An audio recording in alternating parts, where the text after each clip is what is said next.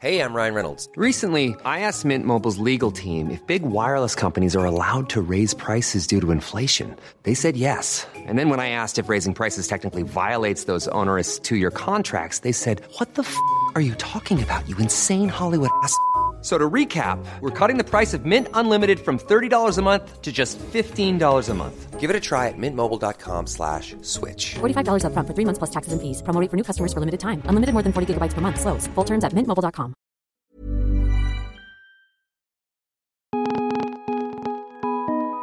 This is the Vice Guide to Right Now, a daily rundown of all things Vice.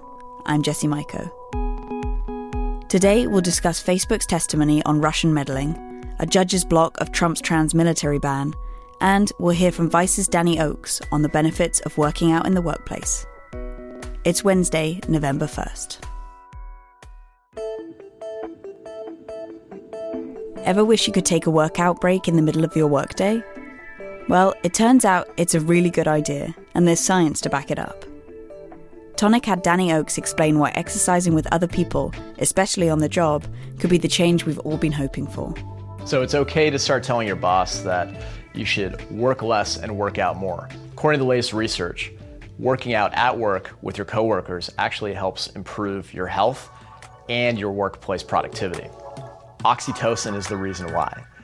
This neurotransmitter, the forgotten cousin of serotonin, endorphin, and dopamine, is behind all human bonding, and it's the reason why parents love their kids and we love our animals. Working out with other people raises the presence of oxytocin in our body. In 2005, British researchers reported to the American College of Sports Medicine that coworkers who worked out together were much more tolerant after a workout. So some of the easiest things that you can do at work to stay healthy um, is start your own little run club. Push-ups, squats, burpees, lunges, anything body weight. As long as you're doing some form of activity that's intense enough to break a sweat for about 20 minutes, then you will get the benefits of the actual workout and also the oxytocin that will bond you together and make you a much stronger team one more incredible benefit of working out with other people. It actually makes you feel less pain. In a study published in the Royal Society's Biology Letters, researchers suggest that our pain thresholds are actually increased when we're working out with other people at the same time.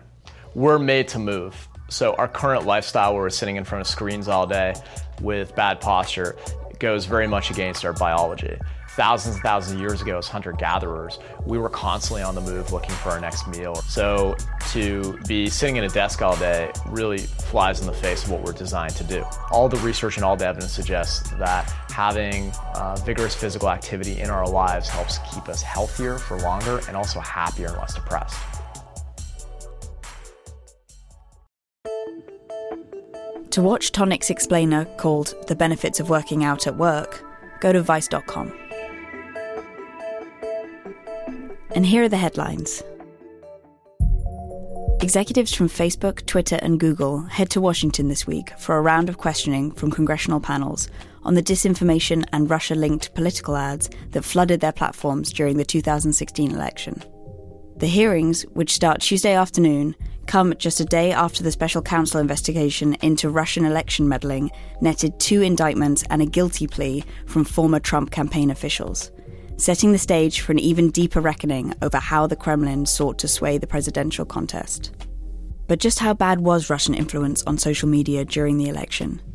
Facebook disclosed that around 126 million people, about one third of all Americans, received Facebook content created by Russia between January 2015 and August 2017.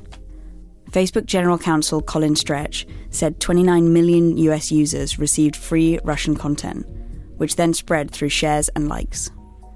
Twitter has also estimated more than 36,700 accounts on their platform that were linked to Russia had pumped out election related content. These numbers show a far greater reach than either social network initially told the public. And, on Monday, a federal judge blocked key components of President Trump's memo barring transgender people from serving in the military.